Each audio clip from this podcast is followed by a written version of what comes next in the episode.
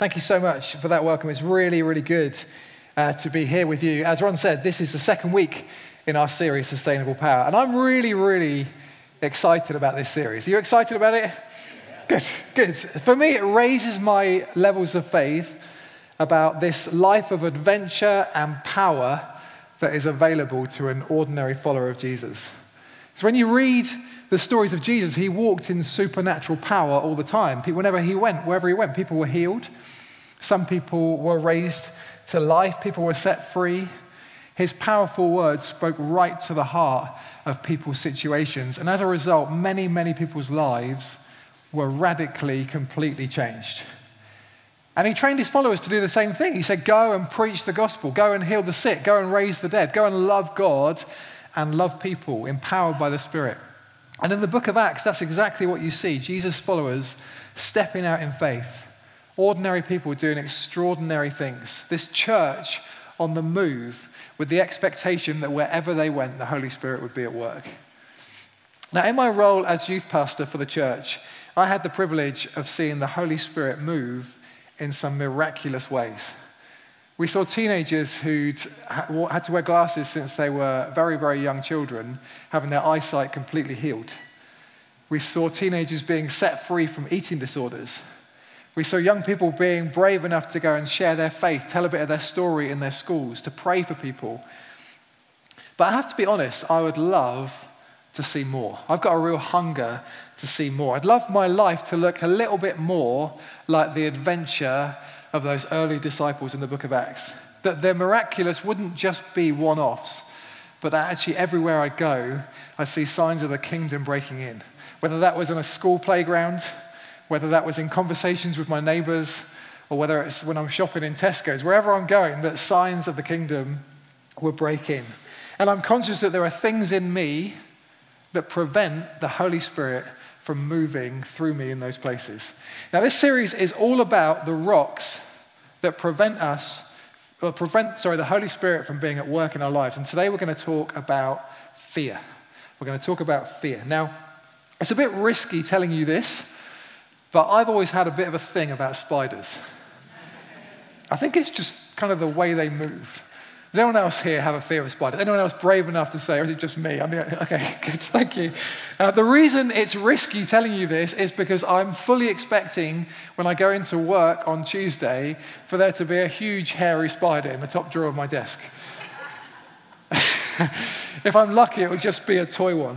Of course, I don't tell my kids that I don't like spiders. When there's a spider in the bath, I take on the role of super daddy and I go in there with a pot, obviously, to pick up the spider. I never do it with my bare hands, but then I take it as far away from the house as possible.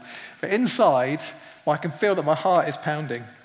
Now, I want you just for a moment just to chat to the person next to you and just tell them one thing that you're afraid of.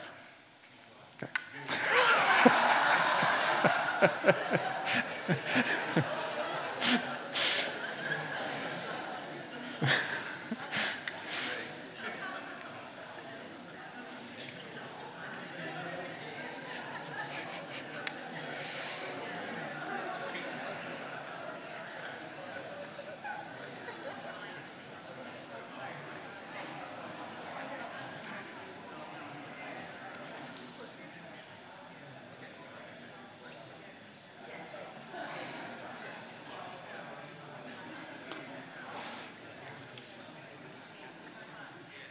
Okay. Who was it that said they were afraid of their wife? I don't know what kinds of things you shared there, but I think if we're honest, there's probably many areas of our lives where we allow fear to come in. And I'm convinced, I'm convinced that fear is one of the main things, perhaps the major thing that prevents the Holy Spirit from working through us. That's certainly been my experience. Maybe it's been yours too. So, what do we do with it? What do we do with fear? Well, this morning we're going to look at a passage in the Bible where Jesus is encouraging his disciples. So it's Luke chapter 12, verses 22 to 34. If you've got a Bible, why don't you turn to it now? If not, don't worry, the, the words will come up on the screen behind me. So it's Luke 12, 22 to 34. Now, in this passage, a crowd of many thousands have gathered around Jesus, but, but Luke is really careful to note that Jesus here is talking specifically to his disciples. To his followers. There's something that he really needs his followers to understand. So it says this Luke 12, verse 22. Then Jesus said to his disciples, Therefore I tell you, do not worry about your life, what you'll eat, or about your body, what you'll wear. For life is more than food, and the body more than clothes. Consider the ravens. They do not sow or reap, they have no storeroom or barn, yet God feeds them. And how much more valuable you are than birds. Who of you by worrying can add a single hour to your life? Since you cannot do this very little thing, why do you worry about the rest? Consider how the wild flowers grow. They do not labor or spin, yet I tell you, not even Solomon in all his splendor was dressed like one of these. If that is how God clothes the grass of the field, which is here today, and tomorrow is thrown into the fire, how much more will he clothe you, you of little faith? And do not set your heart on what you will eat or drink. Do not worry about it, for the pagan world runs after all such things, and your Father knows that you need them. But seek his kingdom, and these things will be given to you as well. Do not be afraid, little flock, for your Father has been pleased to give you the kingdom. Sell your possessions, give to the poor, provide purses for yourselves that will not wear out, a treasure in heaven that will never fail, where no thief comes near and no moth destroys. For where your treasure is, there your heart will be also. Let's just pray. Father, I thank you so much for this passage. I thank you for what it shows about who you are. And I thank you for this series, this opportunity to come and be filled with the Holy Spirit and learn what it means to live for you. I ask that this morning you be speaking to us clearly, that we, wherever we're at, whatever we're facing, would hear your voice. And look, Lord God, as a result, your name would be glorified amongst us, that your church would be empowered, and that this town, the community we're in, would be changed for your glory. We ask that in your mighty name, Jesus. Amen. Amen. You know, in this one chapter of Luke's gospel alone, that whole chapter, Jesus says to his disciples, Do not worry or do not be afraid seven times. Seven times in, in chapter 12 of Luke's Gospel. Don't worry about your life. Don't worry about what you'll eat or what you'll wear. And earlier in the chapter, he says, when you're brought before authorities, don't worry what you're going to say. Don't worry. Don't be afraid. Fear not. I don't know about you, but I actually find that really, really encouraging. These ordinary men who will go on to partner with the Holy Spirit and see the world turn upside down have to keep being told, do not fear, do not be afraid, don't worry. And the reason is because they experience fear just like we do.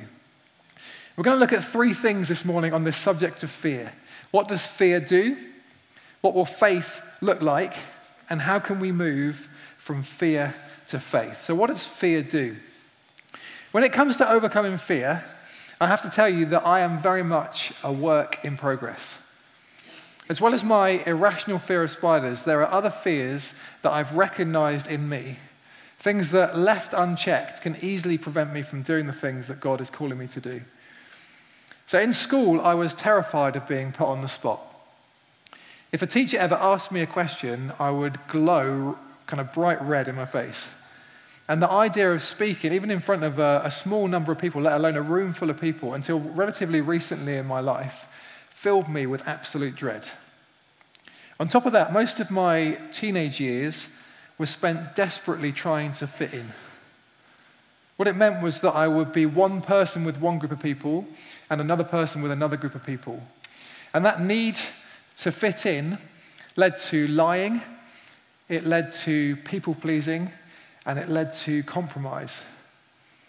And as I look back on my life, I've come to see those things as two fears, really. One is a fear of failure what happens if I mess up? And the other is a fear of rejection. What happens if people don't accept me? How about you? What fears do you recognize in your own life? What fears prevent you from growing and instead cause you to shrink and draw back? The Methodist missionary Eli Stanley Jones said this Fear is the sand in the machinery of life. I love that, that quote because fear grinds it's like the bits of grit that get into the machinery and stop it from doing the things that it was made to do. I want to tell you this this morning. If you are someone who struggles with fear, I want you to know that you are not discounted from a life of supernatural power. I believe that through the course of this series and over the course of our lives, as we trust in Jesus, God wants to peel back the layers of fear in our lives. And He calls us this morning to come in close to Him and to allow the words that Jesus says to His followers to be the words that He says to us, to get to know Him better and to know how to overcome our fears. So, what is fear? Craig Groeschel, who's the founder and senior pastor at Life Church in the USA, said this Fear is simply faith in the wrong things. So it's a kind of faith, but it's faith in the wrong things. Let me give you an example of that. There's a story in the Bible where Jesus is asleep in his boat. And this storm builds, and these waves are crashing over the side of the boat. And the disciples are there too, and they are, they are really scared. They're panicking. So Jesus gets up and he tells the wind and waves to be quiet. And then he turns his attention to his disciples and he says to them, Why are you so afraid? Why are you so afraid? What is going on in your heart? See, the truth is, the disciples do have a faith of kinds, but it's faith in the wrong things. They have plenty of faith in the power of the waves to destroy them, but they don't yet have enough faith in Jesus to save them. See, these guys were fishermen, but the sea in those times was really seen as something to be feared. It was considered wild and unknown. It's why when the sea is mentioned in the Bible, you often get negative associations with it. So Psalm 46 says this Therefore we will not fear, though the earth give way and the mountains fall into the heart of the sea, though its waters roar and foam. The sea was seen as something to be feared, and yet, what does Jesus do to the sea? Shh. He speaks to it like a, a, a father with authority speaking to an unruly child. In another story, he walks on the sea.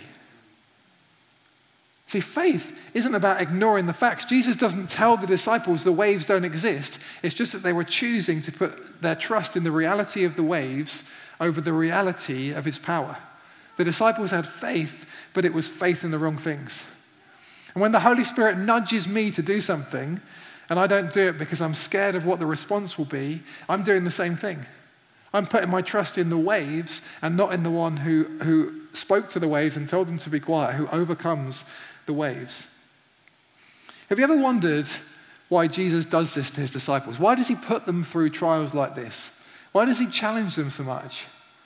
I believe part of it is that Jesus has called us to this incredible adventure.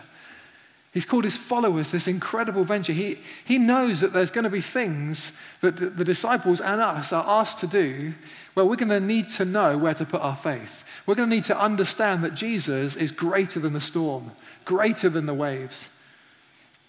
So, wherever fear is preventing you from doing the things that God calls you to do, wherever it's getting into your head and into your heart like, like sand in the machinery and stopping you and slowing you down, I want to encourage you to allow Jesus to ask you the same question Why are you so afraid? What is going on in your heart? What is under the surface? See, for Jesus' disciples, their journey of discipleship was about growing in their understanding of who Jesus is. And that's our journey too. So, what will faith look like? What will faith look like in our lives? I want to invite you for a moment, if you would, just to close your eyes. And I want to invite you to dream with me just for a moment. What would you do with your life if you had no fear? What would you do with your life if you had no fear? If there was no presence at all of fear in your heart, what would you do with your life? How might that change the future? How might it change what tomorrow looks like? If you had no fear, what decisions would you make? If you had no fear, what conversations might you have?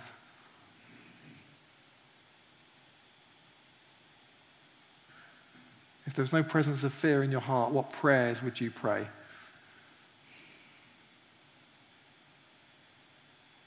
What might you stop doing? And what might you start doing?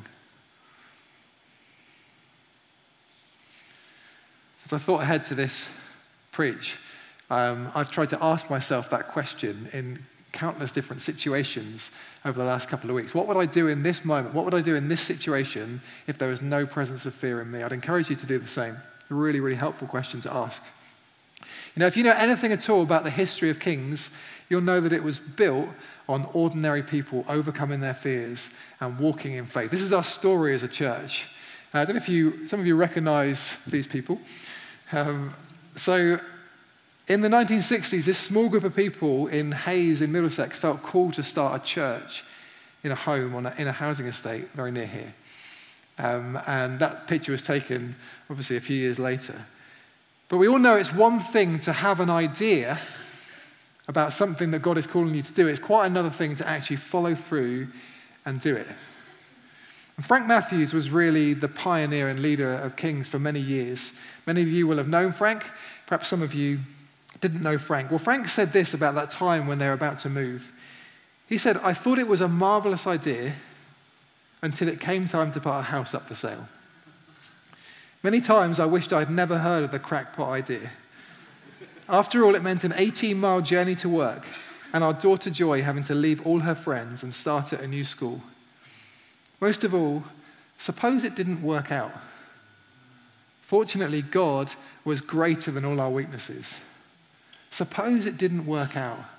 You know, through the fear and uncertainty, they chose to put their trust in the greater reality that Jesus was in the boat with them that Jesus was in the boat. Again, in 1994, when the church, our church was at a size where we needed a building, 29 families in the church offered their homes as security against the cost of the King Centre down in the town centre. Homes were on the line. Why did people do it?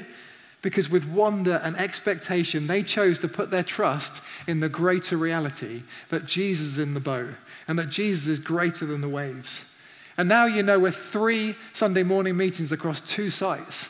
And it would be really easy to sit back and protect what we have. But you know, this isn't the destination. We haven't arrived as a church. The Lord loves the people of Hazlemere and, and High Wycombe too much for us to settle. There's so much He wants to do. And He'll do it through ordinary people choosing to overcome their fears and walk in faith and trust in Him.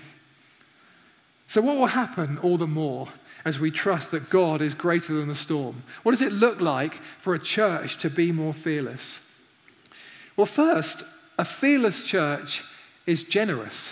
A fearless church is generous. Let's look back at that passage that Jesus said. This is what he said to his disciples Do not set your heart on what you'll eat or drink, do not worry about it. For the pagan world runs after all such things, and your Father knows that you need them. But seek his kingdom, and these things will be given to you as well. Sell your possessions, give to the poor. You know, he's saying to his followers, look, unbelievers worry about stuff and possessions, but you, you don't need to worry. Your Father has got you in his hands. Instead, give generously. Your Father has infinite resources. We were at um, a youth conference recently with our young people, and during the conference, one of our young people who loves playing the guitar went and spoke to someone in the band. And he came back absolutely beaming, huge smile on his face. And we asked him what was going on. And the reason he was so happy was because the worship leader in the band had given him his pedal. Now, I don't know why a pedal is so important, but to this guy, it meant everything. He knew what this thing cost. And what it was, but it was this wonderful countercultural act from this guy in the band who trusted in his God. And he, as a result, he didn't cling to his stuff, but he was free to give it away. Hugely countercultural stuff, this is. See, fear makes us worry that if we give too generously, we'll run out. But when we get to know our Father, we're less inclined to hold on to our stuff and more inclined to give. As you saw in the video um, a bit earlier, it's gift day next week. When we first came to Kings, I don't mind telling you this, I was, I was astounded by how much this church gave on gift days. And what I would do was I would look at the total amount and then I would look at the number of people in the seats and I'd try and work out well, how much has everyone given then? And, and then I think about myself and I think, well, I've given nowhere near that amount. So some people must have given huge amounts. But you know, gift days are a huge opportunity for us. They're one of God's tools for getting us free of fear. This is part of our discipleship.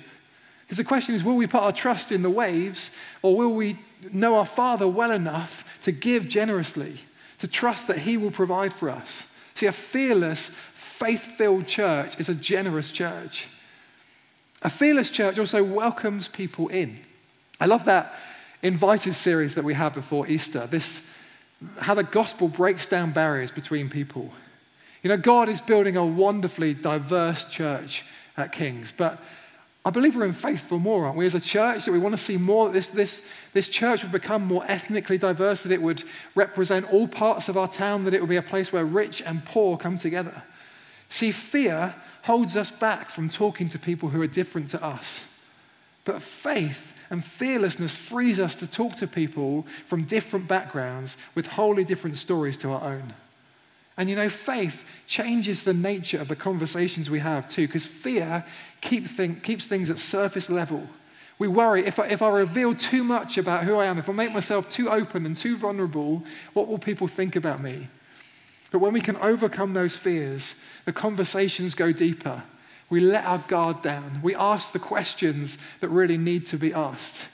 We make ourselves open. We make the invitation. See, a fearless church welcomes people in. And a fearless church sends people out. I love it when I talk with some of our leaders here at Kings. I'm inspired by them, their willingness to take risks and see what the Father will do. Our small group of people who are praying for women caught up in sexual exploitation. On Tuesday this week, they were out in the town praying for our town.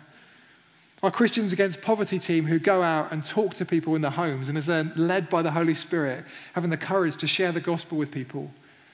A fearless church doesn't hide behind closed, closed doors. It releases ordinary people to go out with purpose into their ordinary places, their workplaces, their schools, their, their homes, their town, with a message that they're confident that everyone needs to hear in the power of the Holy Spirit, showing love and compassion, expecting God to move in those places.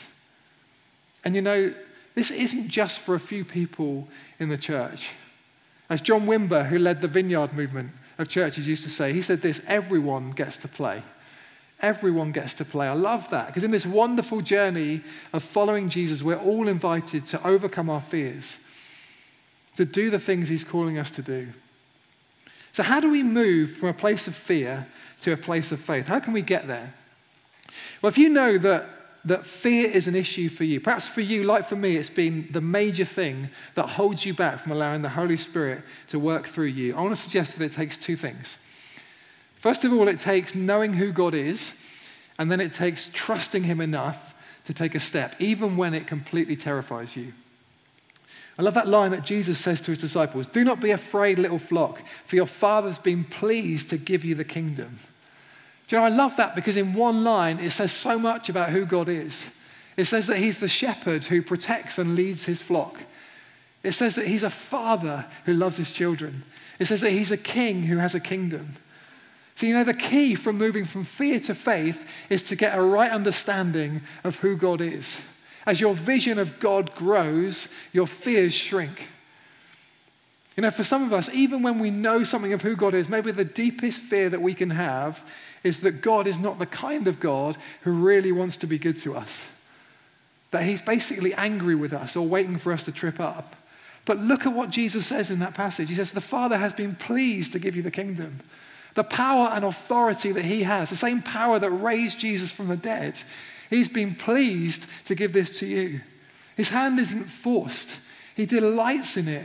Your Father's pleased to give you the kingdom. You know, he's the God who delights in giving to his children.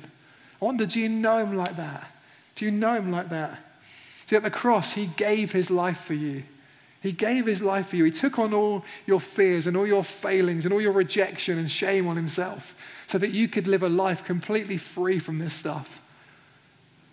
And at Pentecost, he fills, he gives the Holy Spirit. He fills his followers with power. He invites you to receive that supernatural power so that you can do the things in his strength that he's called you to do. He's the God who gives to his children. See, the antidote to fear is God's love. It's God's love. When you know that you're loved, when you really know that, not just in your head, but in your heart as well, when you get it, your fears don't carry the weight they once did. 1 John 4:18 says this, that his perfect love drives out fear.